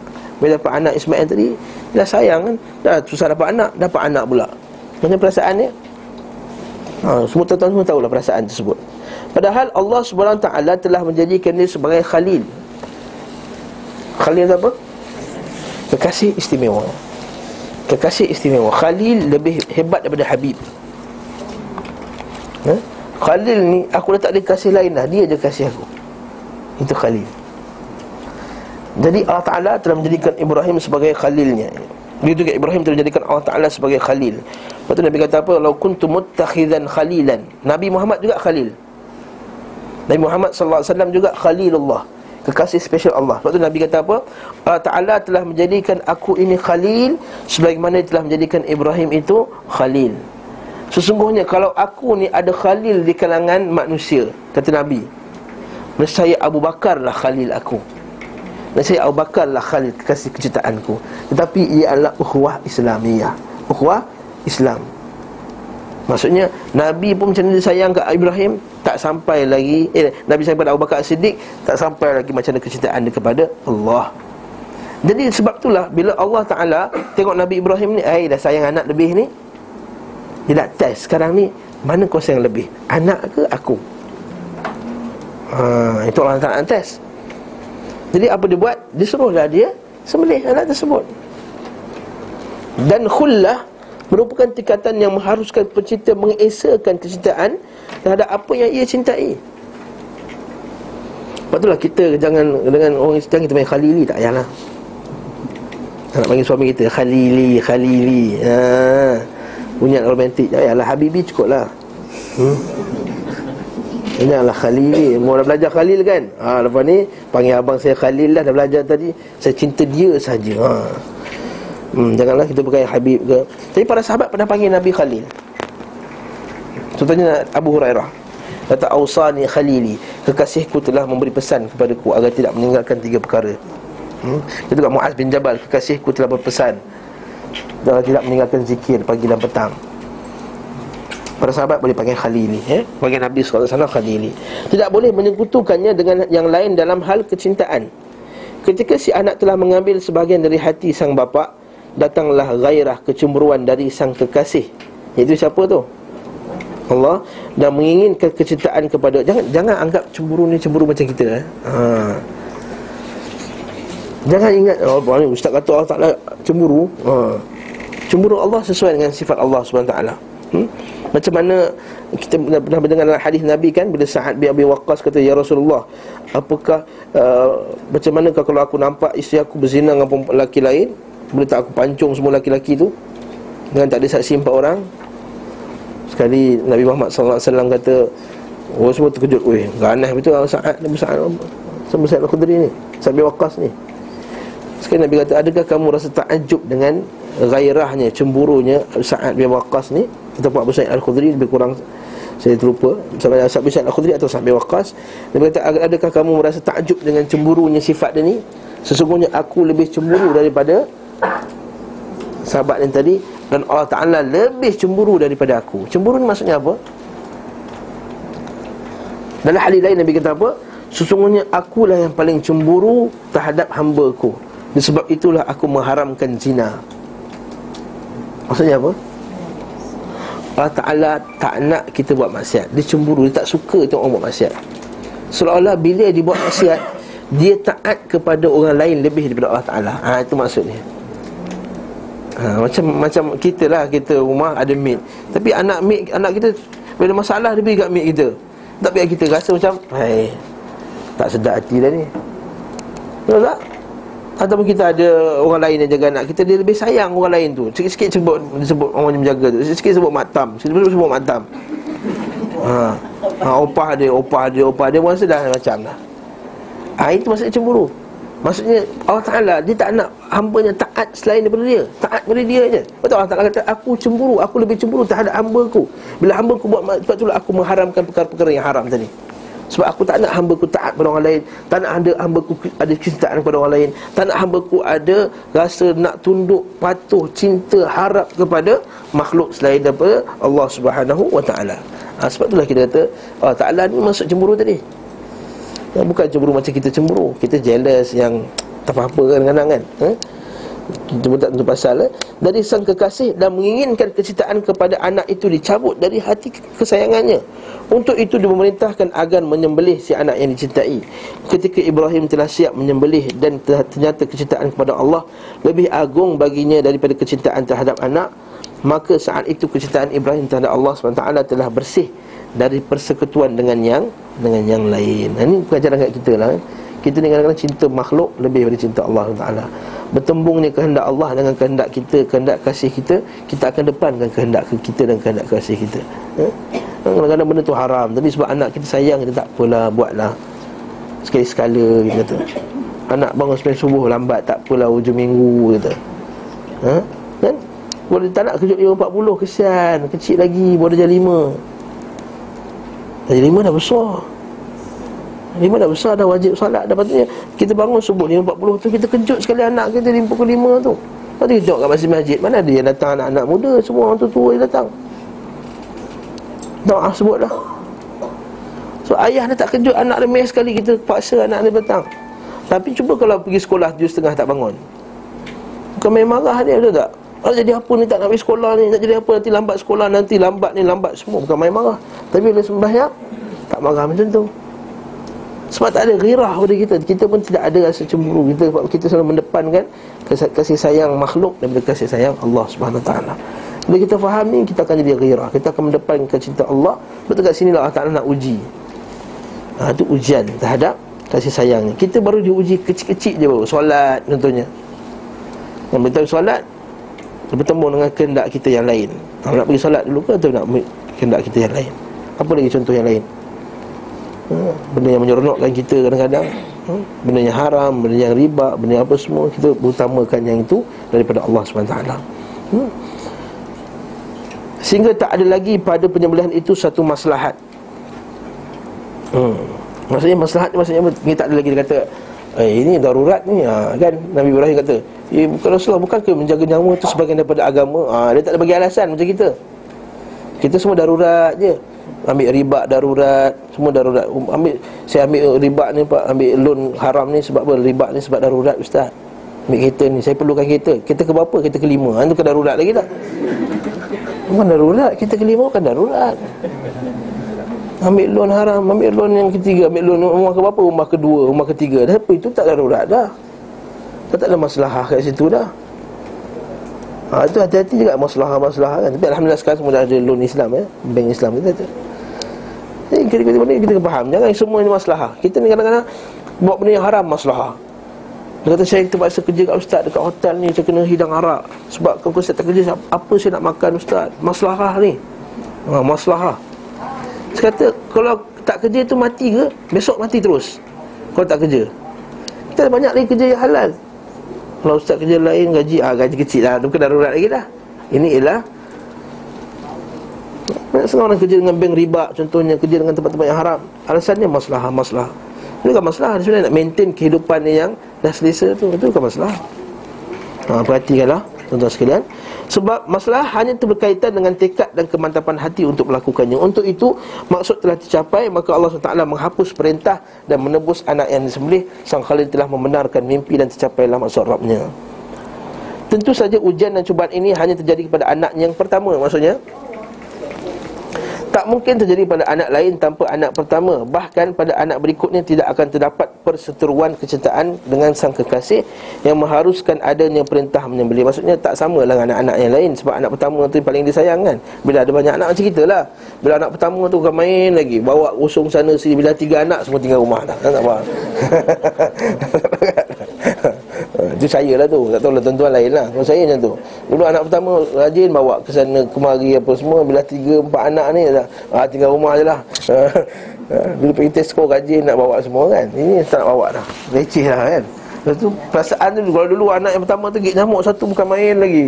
Oh kena gigit nyamuk, letaklah mau pikul lah apa semua kan. Dah ada tiga ni habis gigit nyamuk biasalah. Ya, tu perasaan dia. Dia fitrah manusia, betul tak? Fitrah. Nak pula yang anak orang nombor 8 tu kan. Lepas tu abang dia rasa mana bapak anak kau pergi dah tak peduli dah. Kan abang atuk-atuk kita dulu kan. Dia relax je, anak dia mandi sungai, masuk longkang, keluar longkang, dia relax. Sekarang ni bukan main jaga, betul tak? Sebab dia fitrah manusia memang macam tu. Subhanallah. Itu kita terbanyakkan anak. Begitu pula Sarah, isteri sang Khalil AS, cemburu terhadap Hajar dengan anaknya dengan kecemburuan yang sangat. Kerana awalnya Hajar hanyalah seorang pelayan. Ketika Hajar melahirkan Ismail dan berhasil meraih kecintaan bapaknya, kecemburuan Sarah semakin bertambah. Allah SWT memerintahkannya untuk menjauhkan Hajar dan putranya dari Sarah, lalu ditempatkan di Makkah agar gejolak kecemburuan Sarah menjadi padam. Itu kisahnya. Ini termasuk rahmat Allah dan kelembutan Allah SWT, bagaimana bisa setelah itu Allah SWT memerintahkan menyembelih putera Sarah dan membiarkan putera pelayan. Bahkan hikmah Allah SWT yang tinggi mengharuskan menyembelih putera Ibrahim dari isteri selirnya hambanya. Kerana saat itu hati Sarah akan simpati terhadap Hajar. Itu sebenarnya dia nak supaya Sarah tu simpati kat Hajar kan, nak timbulkan kasih sayang. Sebab tu kat sini apa dia? Dengan ujian itu, dengan cubaan dalam keluarga tu sebenarnya menambahkan lagi kasih sayang. Waktu bila ujian tu sama-sama hadapi, kau dapat kasih sayang dan puteranya. Kerasnya hati kerana kecemburuan akan berubah menjadi belas kasih. Akan tampak baginya keberkahan pelayan itu bersama puteranya, dan bahawa Allah SWT tidak akan menyia-nyiakan rumah yang di dalamnya terdapat perempuan ini bersama puteranya. Di sisi lain, untuk memperlihatkan kepada hamba-hambanya akan kekuasaannya, memperbaiki hubungan setelah terjadi kerenggangan dan kelembutan setelah kekerasan. Bahawa akhir dari kesabaran Hajar dan puteranya dalam kejauhan, keterasingan dan kepasrahan untuk penyembelihan telah menghantar mereka kepada posisi agung. Maksudnya, dengan ujianlah Allah Ta'ala menaikkan hamba seorang itu kan. Biasa kita dengar hadis Nabi kan, innallaha idza ahabbal abda ibtalahu. Allah Ta'ala bila cinta kepada hamba, dia akan ujinya. Fa'idha radhiya bihi radhiya, bila dia redha dengannya maka Allah Ta'ala redha. Fa'idha sakhita bihi sakhat, bila dia marah dia akan marah. Lepas tu kita dengar juga hadis Nabi SAW, asyaddun nas bala'an al-anbiya thumma al-amthal fal-amthal. Sungguhnya manusia yang paling teruk sekali diuji dengan ujian ialah para Nabi, dan kemudian orang yang mengikuti mereka, dan kemudian orang yang mengikuti yang paling ikut Nabi SAW. Sebab itulah kita baca hadis Nabi SAW, Nabi kalau kena sakit, berganda-ganda sakit daripada sakitnya kita. Nampak tak? Nabi dalam keadaan kekasih Allah tu, orang paling cintai Allah, tapi Allah Ta'ala telah mentakdirkan bagi mereka ni, para anbiya ni, kalau sakit, lebih daripada sakit orang lain. Nabi kalau demam tak sama macam demam kita, lebih sakit Nabi itu demam bandingkan demam kita. Jadi kat sini nak katakan apa, bila kita diuji itu sebenarnya Allah Ta'ala nak naikkan martabat kita. Kalau kita lepas dengan ujian, sebab Allah Ta'ala kata ahasiban nas an yutraku an yaqulu amanna wa hum la yuftanun. Adakah manusia itu menyangka bahawa dia akan berkata kami ini beriman sedangkan dia tidak diuji? Satu perkataan fitan, fitan, fitnah, ujian maksudnya kan. Apa kata asalnya? Kita dah belajar kan, dalam kitab kata ujian itu ialah maknanya ialah kata asal fatana itu ialah membakar sesuatu supaya dapat mengeluarkan yang bersih daripadanya. Seperti kita bakar biji besi untuk bakar untuk hilangkan kotor, kemudian besi itu akan cair dan keluar tu hanyalah besi cairan. Betul dengan emas. Itu juga dengan ujian, dengan fitnah, ujian-ujian ni maksudnya dia akan bakar apa, memang terbakarlah mula-mula. Rasa sakit tapi lepas tu dia akan terkeluar apanya yang cantik daripadanya. Kata Allah Ta'ala sentiasa bagi ujian, dan para anbiya dapat ujian macam ni. Kita mungkin diuji dengan kematian anak, kematian ayah, kematian isteri. Itu semua ialah sebahagian part of nak memberi kekuatan jiwa kepada kita sebenarnya. Di mana peninggalan-peninggalan dan jejak-jejak kaki mereka dijadikan manasik bagi hamba yang beriman. Manasik itulah haji lah, serta tempat peribadatan bagi mereka hingga hari kiamat. Inilah sunnah Allah Subhanahu Wa Ta'ala untuk orang yang hendak dia angkat darjat di antara penciptaannya. Dia memberi nikmat atas mereka serta mengalami penindasan, kehinaan dan kekecewaan. Allah SWT berfirman, wa nuridu an namunna 'alal ladzina stud'ifu fil ard wa naj'alahum a'immatan wa naj'alahumul warithin. Cantik ayat ni ya, nampak ni. Dan kami telah hendak memberi kurnia kepada orang yang tertindas di bumi Mesir itu, dan hendak mereka menjadi pemimpin, dan menjadikan mereka orang-orang yang mewarisi bumi. Maksudnya dengan ujian tu Allah Ta'ala jadikan mereka orang yang hebat. Sebab itulah kita kemungkinan kita boleh kata kemungkinan Allah Ta'ala bagi ujian kepada orang Palestin ni sebab Allah Ta'ala nak lahirkan orang yang hebat di kalangan mereka. Sebab Nabi kata hadis yang sahih, Nabi kata la tazalu ta'ifatun ummati zahirina 'alal haqq, akan timbul satu umat di kalanganku ini akan sentiasa menegakkan kebenaran. Dan hadis tu kata mereka itu ada di Syam. Jadi kemungkinan juga apa yang berlaku di Syria, apa yang berlaku di Palestin ini ialah ujian Allah Ta'ala nak keluarkan orang-orang yang hebat, yang berani. Saya rasa macam orang Malaysia ni saya tak dapat macam tu. Sebab kita tak dapat lihat benda-benda yang hebat, benda-benda yang dahsyat tu. Kita selesa bila hujan sikit je kan? Kalau ketembak air pun dah lari dah, betul tak? Ha. Tak ada kena-mena dengan demonstrasi ya. Saya bagi contoh je. Tembak air je dah lari dah. Sebab kita orang yang kenyang dan selesa. Dia orang tu orang yang susah menghadapi kematian. Mungkin Allah Ta'ala nak lahirkan golongan yang hebat. Bayangkan tengah-tengah perang tu boleh hafal Quran. Tengah-tengah perang tu boleh mengaji, baca kitab-kitab lagi. Tengah-tengah perang tu boleh lagi berdakwah. Tengah-tengah perang, tengah peluru-peluru tu boleh azan untuk solat. Kita bukan ada peluru-peluru pun tak pergi solat jemaah juga. Dia tengah peluru-peluru tu boleh sembahyang jemaah. Jadi kat situ mungkin Allah Ta'ala lahirkan kehebatan kat situ kat kita. Jadi kesimpulan daripada introduction pasal Ishaq dan Ibrahim, dia nak beritahu bahawa Nabi ni daripada keturunan yang sangat hebat. Nabi Ibrahim dan Nabi Ismail. Jadi kemuliaan yang hebat ni Ibn Qayyim nak kata memang dia anak Nabi Ismail. Supaya kemuliaan tu dapat kat Nabi SAW. Yang ni dah dicemburui oleh orang Yahudi dan ahli kitab yang lain. Itu yang pertama. Itu nasab Nabi SAW.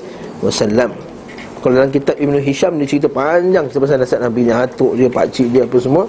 Dan itu bukanlah tempat untuk kita buat kajian secara mendalam. InsyaAllah itu pada kuliah-kuliah yang lain. Kelahiran Nabi SAW pula, kita kembali kepada maksud utama tentang sirah Nabi SAW, petunjuk dan akhlaknya. Tidak ada perselisihan bahawa Nabi SAW dilahirkan di kota Mekah. Kelahiran bertetapan dengan tahun gajah. Tahun gajah ni tahun apa ni? Okay. Peristiwa pasukan gajah merupakan permulaan yang diberikan oleh Allah Subhanahu Wa Taala kepada nabinya dan rumahnya, ahli keluarganya lah. Kalau bukan kerana alasan itu, tentu pasukan gajah tidak dibinasakan, kata penterjemah. Sebab bala tentera pasukan gajah adalah Nasara, ahli kitab. Yeah. Kalau kita baca kisah tu Abrahah tu sebenarnya ialah salah satu daripada dua panglima tentera yang dihantar daripada Habasyah. Masa tu Habasyah kerajaan hebat kan? Sekarang ni Habasyah apa jadi tak ada. Habasyah, Ethiopia sekarang apa dah sekarang. Allah Ta'ala yu'izzu man yasha' wa yuzillu man yasha'. Allah Ta'ala menaikkan siapa dia nak dan menjatuhkan siapa dia nak. Sebab itulah kat sini saya nak beritahu kita ni orang Malaysia jangan berlagak sangat dengan orang Bangladesh, dengan orang Myanmar, dengan orang Indonesia ni. Allah Ta'ala yu'izzu man yasha'. Hari ni Allah Ta'ala naikkan ekonomi kita, besok entah-entah kita jatuh, kita pula pergi Indonesia jadi mate kat sana. Ha. Tak mustahil. Ha, sekarang ni kita panggil elak.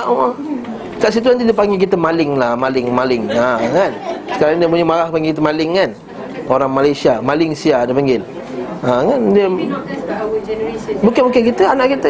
Sebab itulah kita kat sini kita kena faham bahawa Malaysia ini ialah bumi Allah. Mereka ni datang sebagai orang yang berhijrah. Mereka hijrah nak jaga agama ni. Orang Rohingya datang kat sini bukan sebagai ekonomi semata-mata. Datang sini sebab nak menjaga agama mereka, nak menjaga ekonomi mereka. Jadi mereka ini berhijrah. Dalam Islam, hukum hijrah hukumnya apa? Wajib. Orang yang berhijrah ni, apa kata Allah Ta'ala dalam Quran? Ha? Lil fuqara'il muhajirin alladhina ukhriju min diyarihim wa amwalihim yabtaghuna fadlan min Allah wa ridwana. Dan orang-orang yang dikeluarkan daripada rumah mereka untuk mencari keredaan Allah. Ulaika humus sadiqun. Mereka itu orang yang benar. Itu orang yang hijrah. Maka dia betul-betul nak tinggalkan negeri dia. Bukan senang tinggalkan negeri untuk jaga agama. Macam orang Kemudia, orang Kemboja apa semua ni datang kat negeri nak jaga agama. Kemudian patutnya orang yang ada kat negeri ni buat apa? Walladzina tabawwa'ud dara wal imana min qablihim. Dan orang duduk kat negeri iman, yuhibbuna man hajara ilaihim, cinta kepada orang yang hijrah kat dorang. Thumma la yajiduna fi anfusihim hajatan mimma utu. Dia bagi apa yang dia nak bagi dan dia rasa dia tak nak balasan. wa yu'thiruna ala anfusihim walau kana bihim khasasah, dan mereka mengutamakan mereka daripada diri mereka sendiri walaupun mereka sebenarnya berhajat pada benda tersebut. Wa man yuqa syuhha nafsi, siapa yang Allah Taala telah menghilangkan daripadanya sikap tamak, sikap jahat ni, faulaika humul muflihun, maka mereka itu orang-orang yang berjaya. Kat sini kita kata kena faham masalah ni. Yu'izzu man yasha wa yudhillu man yasha. Jangan sombong. Bumi ni bumi Allah, ekonomi ni Allah Taala yang bagi, kita bagi dia makan. Yang buat kesalahan, tangkaplah. Orang Melayu pun ada buat salah, tangkap. Jangan sebab satu kita chop semua. Bangladesh yang buat borayat kat Singapura, semua Bangladesh jahat. Ada yang buat status, orang Islam buat status ni dalam Facebook lah ni. Dia kata, Singapura telah menghalau bangla-bangla ni kat Malaysia, bila lagi nak buat? Sanggup kata macam ni. Sebab tu bila saya buat status saya dalam Facebook tu berkenaan dengan hadis ni, supaya orang faham masalah ni. Sebab tu bahasa di Mesir dahulu, ekonomi Mesir kaya.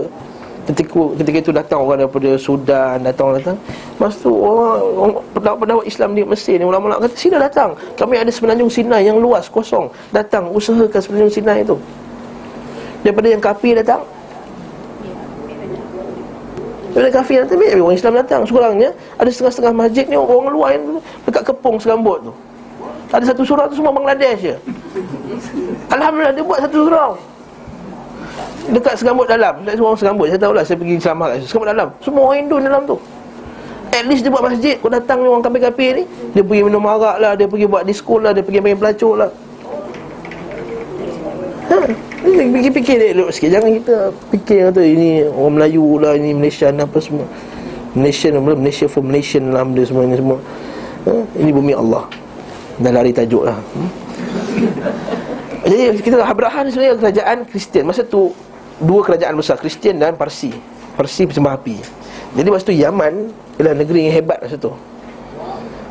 Jadi Parsi datang bawa pengaruh dia, Habsyah Kristian bawa pengaruh juga. Akhirnya dia hantar dua gubernur, dua panglima, Abrahah dan seorang lagi saya tak ingat nama dia. Lalu dia kalahkan tentera Parsi ni. Kemudian Abrahah bunuh gubernur seorang lagi, seorang lagi, dia punya panglima tu. Bila kerajaan dia marah, dia kata tak, aku akan bagi kau satu hadiah yang hebat. Sebab tu dia buat kulais tu. Kulais, dia panggil kulais, yang Kaabah dekat Yaman dia buat besar dengan emas apa semua. Akhirnya bila buat benda tersebut, orang Arab semua kata menyampah, kata apa benda lah ni, kata kita ada Kaabah, kita nak mengaku Kaabah. Akhirnya berlakulah dia orang pergi baling. Ada yang pergi buang air besar dalam tu, pergi baling tahi kat situ. Dia punya tak suka. Akhirnya Abrahah pun marah. Dia kata tak boleh jadi ni, selagi ada Kaabah kat situ, kita punya Kaabah tak maju. Selagi ada Kaabah dekat Mekah, selagi itu Kaabah kita maju. Akhirnya bawa tentera bergajah pergi serang. Dan dia telah diserang dengan ababil lah, seperti dalam surah Al-Fil tu. Dan mereka diserang di Wadi Muhassir. Wadi Muhassir tu antara Mina dan Muzdalifah tu. Ada celah-celah tu, kat situ kita digalakkan berjalan dengan laju cepat. Siapa kena jalan cepat lah kat situ? Tempat dia azab. Tempat orang dia azab tak boleh duduk lama-lama. Tempat orang dia azab tak boleh duduk lama-lama. Contoh tempat orang dia azab apa contohnya? Madain Saleh. Ini Madain Saleh datang happy, Nabi kata kau nak pergi kena menangis. Ini kita happy ambil gambar macam ni. Madain Saleh, mana boleh. Sebab tu tempat dia azab. Maksudnya kita tak terasa azab tu. Nabi SAW bila lalu kat Madain Saleh, Nabi kata cepat-cepat ni tempat minum ni, tempat minum orang kena azab. Lalu ambil air cepat tu, jalan terus. Sebab tempat orang kena azab. Tu kita kena faham masalah tu, supaya kita tak terasa selesa dengan benda tersebut.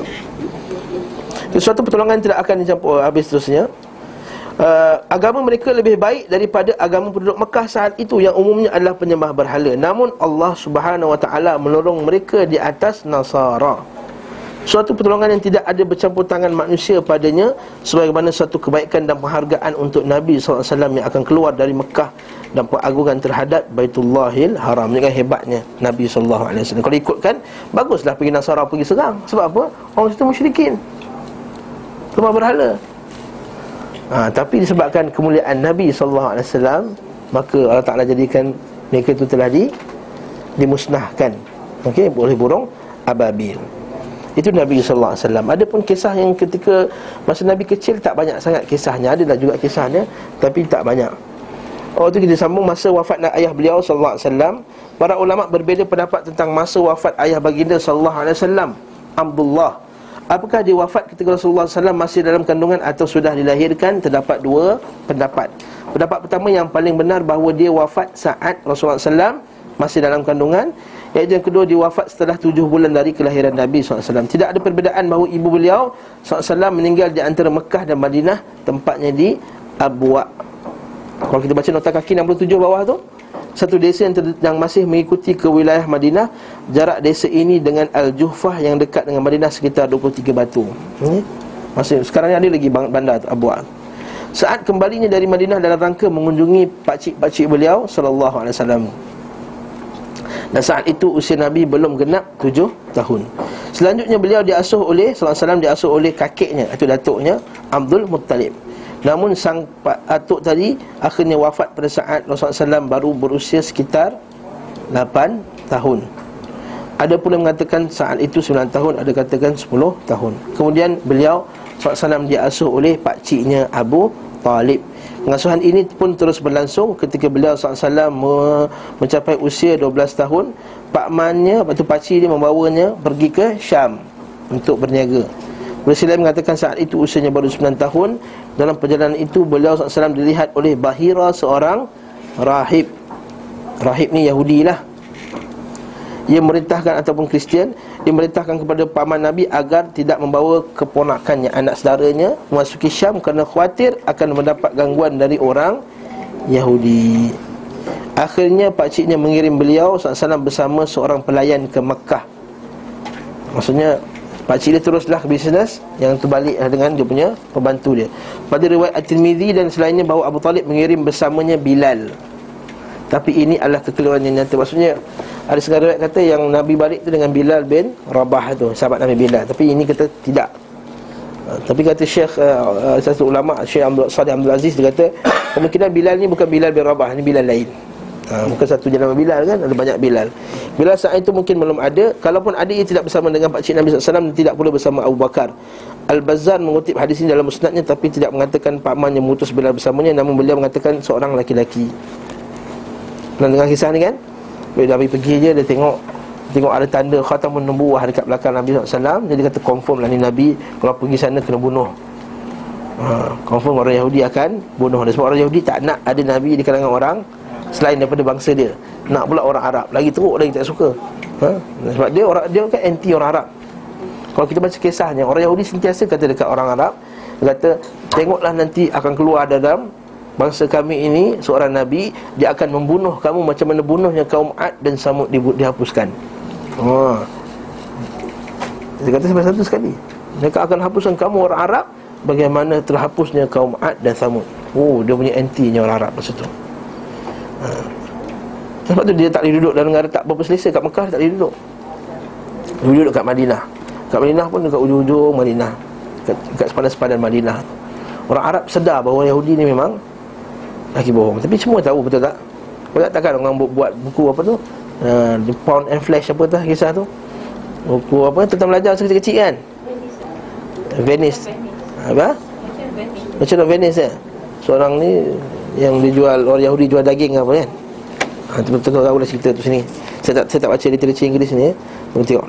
Pada usia 25 tahun beliau SAW pergi menuju Syam dalam satu rombongan dagang. Akhirnya beliau sampai ke Bosra. Bukan Bosra, Bosra. Bosra ni kat mana? Kata Bosra sama seperti Hubla, daerah terletak bahagian tenggara Damaskus, Damsyik, sekitar 124 km dari Damsyik, ialah bahagian daripada desa-desa Al-Hauran. Setelah itu beliau SAW kembali. Saat setelah kepulangannya beliau SAW menikahi Khadijah binti Khuwailid. Dikatakan usia Nabi SAW saat menikahi Khadijah ialah 30 tahun. Ada pula mengatakan 21 tahun, sedangkan Khadijah telah berumur 40 tahun. Ini memang sahih ya. Setengah orang dipertikaikan, kata tak, umur Khadijah lagi muda daripada itu sebenarnya. Tapi beriwayat yang sahih, yang masyhur di kalangan para ahli sejarawan, memang umurnya 40. Beliau adalah wanita pertama. 40 zaman tu tak sama dengan 40 zaman sekarang, betul tak? Tak sama saya rasa. Badan lagi kuat. Kalau kita jumpa doktor, ada doktor sini tak? Doktor perubatan. Masa saya melahirkan, isteri saya lahirkan anak yang ketiga, Doktor tu kata, orang perempuan sekarang 35 dah macam 40 orang dulu-dulu.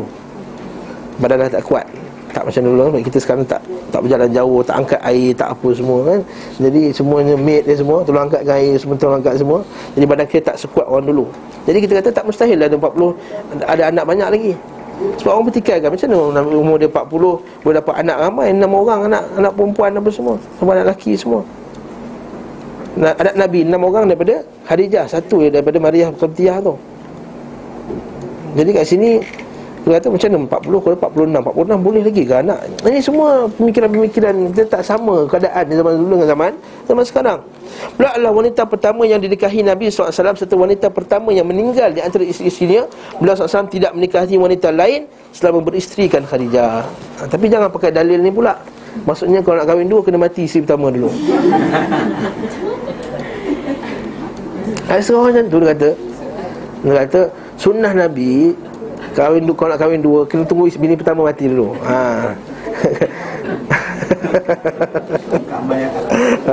Jadi tak, ini pendalilan yang silap lah ni. Pendalilan yang silap. Bukan macam ni. Kalau tidak macam tu macam mana? Jibril pun pernah memerintahkan Nabi SAW menyampaikan salam kepada Khadijah dari Rabbnya. Kita baca nota kaki 70 hadisnya. Hadis riwayat Bukhari dan dalam sahih dan kitab al-Manaqib bab tazwij Nabi SAW Khadijah wa fadliha, bab kenaan Nabi SAW berkahwin dengan Khadijah dan kelebihannya. Daripada hadis Abu Hurairah radhiyallahu anhu, ia berkata Jibril datang kepada Nabi SAW dan berkata, "Wahai Rasulullah, ini Khadijah datang membawa bejana berisi lauk pauk atau makanan atau minuman. Apabila sampai kepadamu, sampaikan salam kepadanya dari Rabbnya dan dariku. Berikan berita gembira kepadanya tentang rumah di syurga terbuat daripada permata berlubang dan luas seperti istana yang tinggi, dan tidak ada kegaduhan padanya dan tidak ada pula kelelahan." Maksudnya Khadijah dah dapat berita gembira ahli syurga semenjak dihidup lagi dah. So apa pertolongan Khadijah kepada dakwah Nabi SAW. Jadi kalau tak nak lelaki kahwin lain, buat macam Khadijah. Buat macam Khadijah. Contohnya Khadijah dakwah, Nabi pergi dakwah, pergi gua, pergi beribadah, dia bawa bekas dia, kan bekas lagi. Jadi kena macam tu juga. Nak pergi berdakwah, nak pergi taklim, masakkan untuk suami, sediakan abang, buat bekas nanti, buat bekas apa semua, bawakan semua. Tolong Nabi SAW dari segi segala benda. Khadijah tolong dari segi benda. Sebab itulah bila Khadijah ni, Nabi selalu sebut Khadijah. Sampai Aisyah jealous, sampai semua jealous. Bila ada makanan ke hadiah makanan, orang hadiah kat Nabi, Nabi kata, "Hantar kat pakcik Khadijah, hantar kat kawan Khadijah." Sampai Aisyah kata, Khadijah. Dia kata, "Kau tak tahu Khadijah, time orang semua menyerang aku, time orang semua menolak dakwah aku, Khadijah yang bantu aku." Kat sini pengajaran kat kita lah, pada isteri ataupun suami lah, kita kata dalam usaha untuk isteri tu yang jadi tulang belakang kepada pendakwah yang hebat. Isteri jadi tulang belakang. Kalau isteri dia yang komen lebih, "Abang ni hujung minggu dia surat jumpa kuliah.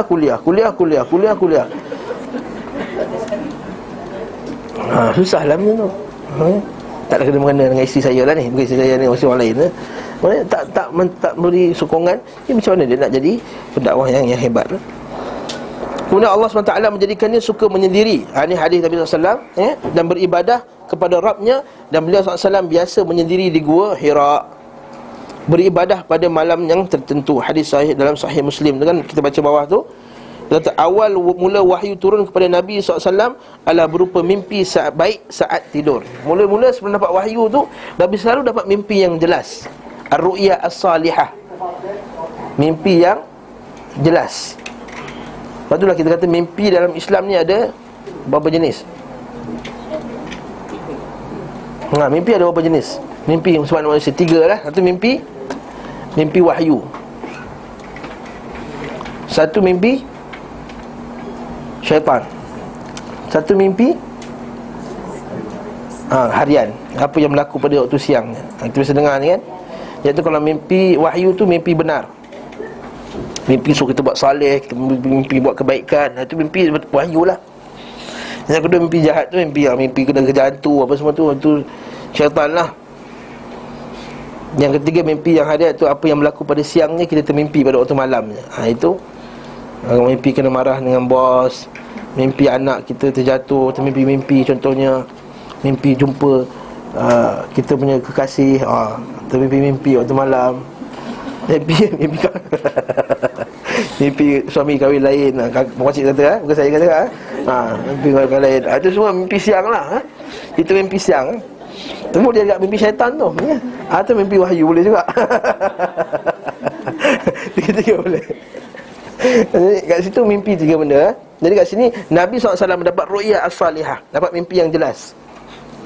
Mimpi yang jelas. Sehingga bila dapat mimpi, Nabi dapat mimpi tu, Nabi suka menyendiri dalam gua. Sebab apa Nabi suka menyendiri? Sebab dia rasa macam ada benda tak betul dekat masyarakat dia ni. Kata sembah Allah tapi cuma bala, kata sembah Allah tapi percaya kepada Tok Bomoh, kata sembah Allah tapi buat syirik, kata sembah Allah tapi buat benda-benda yang haram, kata sembah Allah tapi berzina, kata sembah Allah tapi menipu dan perniagaan. Dia rasa macam ada tak betul kat sini kaum kita ni. Akhirnya dia suka menyendiri. Dan Nabi SAW tidak pernah menyembah berhala semenjak dari kecil.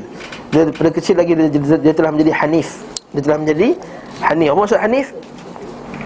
Maksud hanif? Apa maksud hanif? Oh, baca doa iftitah, hanifan musliman wa ma ana minal musyrikin. Assalamualaikum. Ini hanif maksudnya apa? Hanif. Hanif ni tak suka kepada syirik, tak suka benda yang tak syirik, tak suka benda itu maksud hanif. Sebab tu ada seorang lelaki nama dia Zaid bin Amru bin Nufail. Dengar tak? Seorang sahabat ni, saya sebenarnya bawa kuliah ni. Seorang sahabat nama dia Zaid, seorang sahabat Nabi. Dia pernah jumpa Nabi, tapi sebelum Nabi dia lantik menjadi Rasul. Seorang lelaki dalam Sahih Bukhari yang Muslim sebut, lelaki namanya Zaid bin Amru bin Nufail. Anak dia Sa'id bin Zaid. Anak dia masuk dalam 10 yang dijadikan masuk syurga. Ayah dia Zaid bin Amru bin Nufail ni dihidup pada zaman Nabi, pernah jumpa Nabi sebelum Nabi dilantik jadi Rasul. Dia ni punya hebat dia tak sembah berhala. Dia pernah pergi merantau nak cari agama yang betul. Pergi jumpa Yahudi kata, kalau kau nak masuk agama kami, kau kena ambil sebahagian daripada kemarahan Allah. Kakak agama Yahudi kata dia kena ambil sebahagian daripada kemarahan Allah. Maksudnya dia kena mewarisi kemarahan Allah. Kan orang Yahudi yang Kristian kan ada dosa apa? Dia panggil dosa yang diwarisi daripada Nabi Adam, betul tak? Apa bahasa yang orang putih dia?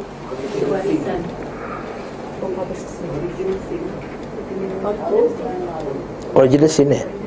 Original sin ni. Kita ingat istilah dia. Maksudnya setiap orang masuk agama Kristen tu sebenarnya kita mewarisi dosa daripada atuk kita Nabi Adam. Apa hal pula ada sikit salah kita mewarisi pula.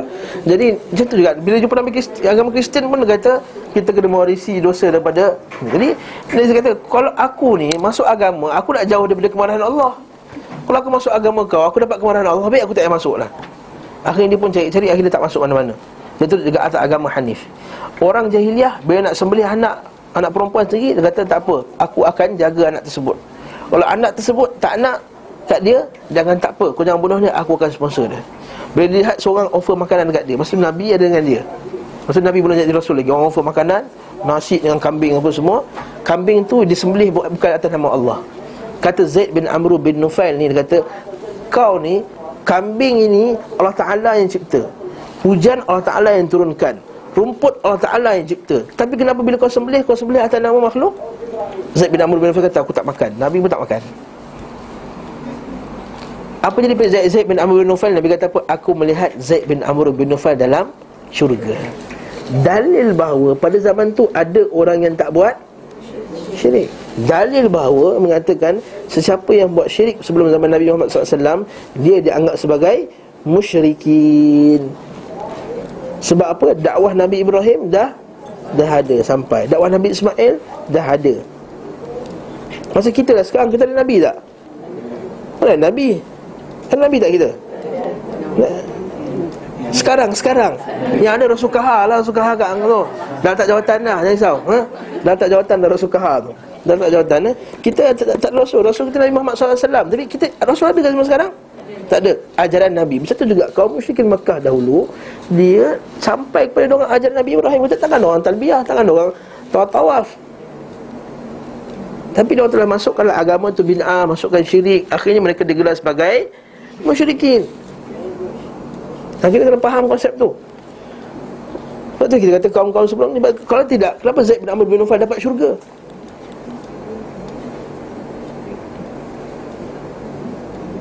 Sebab dan baru ada orang yang akidah yang sahih. Kalau ada ahli fatrah, orang yang tak termasuk dalam golongan diazab dan bukan yang dimasukkan syurga, dan ada ujian lain akhirat-akhirat, dia ahlul fatrah yang tidak dipertanggungjawabkan lagi. Maka yang semua zaman tu tak bersalah lah, tapi dia masuk syurga.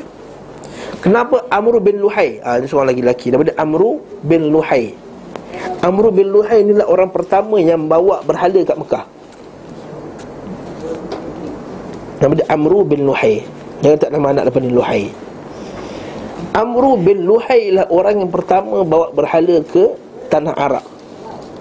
Dan Nabi SAW kata, aku melihat Amr bin Luhai yajurru qasbahu finnar. Dia menarik dia punya tali perut dia dalam neraka. Amr bin Luhai ni, kalau lah ketika zaman tu zaman ahlu fatrah, iaitu orang tak diazab, kenapa Amr bin Luhai dimasukkan dalam neraka? Dalil bahawa mereka juga ada yang ahli syurga, ada ahli neraka, ada yang beriman kepada Allah, tak buat syirik, ada juga yang buat syirik. Cuma yang tak buat syirik tu sangat sedikit dinisbahkan dengan tak buat syirik. Lepas tu mereka tu digelar sebagai zaman jahiliyah.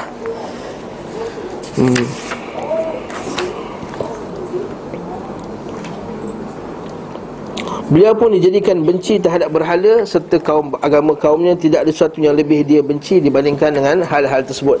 Tak ada benda yang Nabi paling benci melainkan berhala. Tak ada benda yang Nabi paling benci ialah berhala. Jadi jangan pula kita nampak berhala inilah sumber ekonomi, boleh generate 60 bilion lepas ni. Tak ada kena dengan kerajaan Malaysia lah ni. Sekali lagi, ni kerajaan Rusia. Dia nak buat tempat ibadah untuk semua agama. Wah, terbesar sekali dalam Asia ni. Jadi kita buat lepas ni industri pelancongan agama pula. Kita ada industri pelancongan eko tourism, kita dah ada health tourism, lepas ni nak buat religious tourism pula. Cantik. Masuk semua syirik-syirik, bahala-bahala semua masuk dalam negara Rusia tu. Bukan Malaysia lah, Rusia, ha? Nak buat benda semua. Tak ada benda yang Nabi paling benci melainkan berhala. Saya dah sebut banyak kali yang kuliah kan, Nabi kalau ada satu berhala dia rasa tak tenang dengan jiwa dia. Sebab kita ni paling benci, paling last kali kita kena benci. Betul tak? Kalau tak ada benci, tak ada iman padanya. Nabi kata walaisa wara'a dhalik, tidak ada di belakang benci. Jadi maksudnya kalau tak ada benci dia, ini sebaliknya, walaysa wara'a dzalika habbatun khardal minal iman, tak ada padanya walaupun sejarah iman pun tak ada dah kalau tak benci kat syirik. Patutlah Islam ditakrifkan oleh ulama kita ialah Islam itu tunduk kepada Allah dengan tauhid, taat kepada Allah dengan segala arahannya, dan berlepas diri daripada syirik dan ahli syirik. Itu masuk Islam. Apa maksud Islam? Iaitu tunduk kepada Allah dengan tauhid. Yang kedua, taat kepada Allah atas segala arahannya. Yang ketiga, berlepas diri daripada syirik dan ahli-ahli syirik. Ini masuk Islam. Inilah Islam Nabi Adam, inilah Islam Nabi Nuh, inilah Islam Nabi Ibrahim, inilah Islam Nabi Ismail. Lepas tu Nabi Ibrahim, bila orang suruh buat upacara kat luar, dia tak join. Kalau ikut kita punya orang zaman sekarang, apa salahnya tengok-tengok je? Betul tak? Saya bukan pergi menyembah, niat kita nak tengok.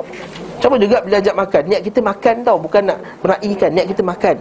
Dia ajak pergi dinner Christmas. Memang kita boleh pergi tak ustaz?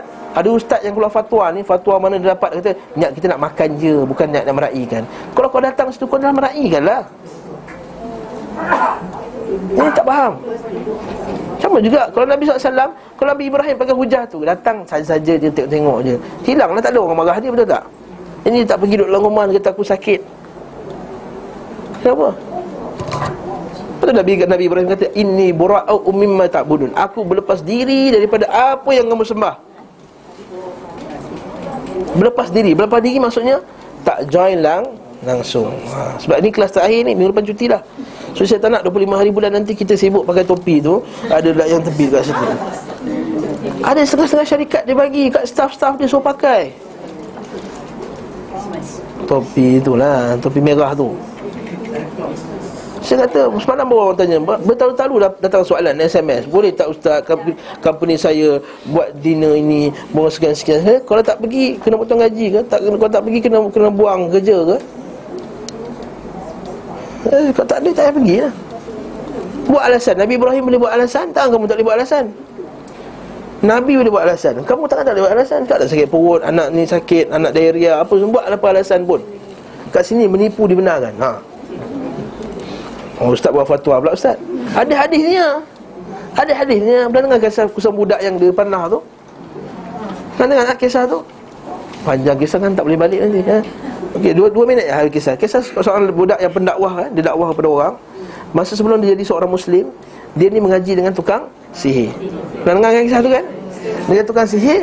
Dia juga on the way nak pergi tukang sihir. Dia jumpa satu ulama, ahli Nasara. Jadi bila dia pergi tukang sihir, dia singgah lukat Nasrani ni, dia kena pukul kan, dia kena pukul kan dengan ahli tukang sihir tu. Jadi yang ustaz lah kita katalah, yang rahib tu kata apa, lepas ni kalau kau lambat, kau kata aku ada urusan di rumah tadi, mak aku suruh buat something. Lepas tu kalau dia balik lambat ke rumah pula, kata tukang sihir suruh buat something. Menipu tak tu? Jadi dibenarkan dalam nak menjaga akidah, dibenarkan.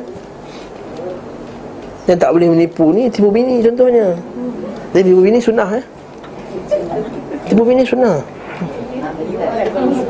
Bini dia masak tak sedap, dia kata sedap. Ha. Bini dia dah tu dah jelah kita kan. Dah cantik tak saya bang? Cantik. Ha, itu boleh. Abang peli ke tak peli? Betul. Ha, tak. Itu kat sebaliknya, abang handsome lagi tak? Padahal dah boroi dah apa semua ni. Handsome bang. Ha. Ha, boleh tak ada masalah. Itu berasa menipu. Tapi menipu bab tu lah, bukan menipu bab lain. Kat sini kata point dia ialah jangan cari alasan untuk tidak join perbuatan. Nabi kata tidak ada benda yang paling dibenci melainkan berhala. Dan berhala dalam Islam bukan sekadar berhala patung. Apa saja disembah Allah itu dipanggil? Allah itu dipanggil berhala, sanaman wa wathana. Betul Nabi kata Allah mala taj'al qabri wathana yu'bad. Jangan jadikan kubur aku ini sembahan-sembahan yang diibadahi. Okey. Wallahu ta'ala alam.